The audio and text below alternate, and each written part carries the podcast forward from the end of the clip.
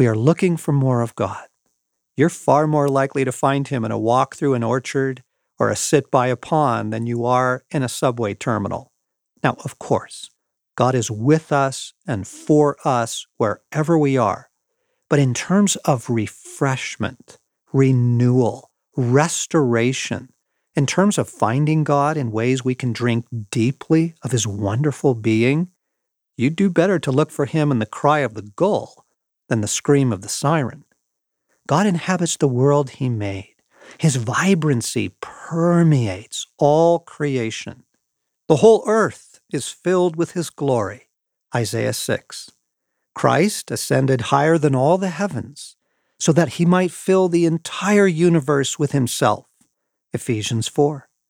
In the most beloved of Psalms, perhaps the most beloved of all Scripture, David wrote a poem to celebrate the restoration of his soul. Notice that God took him into nature to accomplish that. The Lord is my shepherd. I lack nothing. He makes me lie down in green pastures. He leads me beside quiet waters.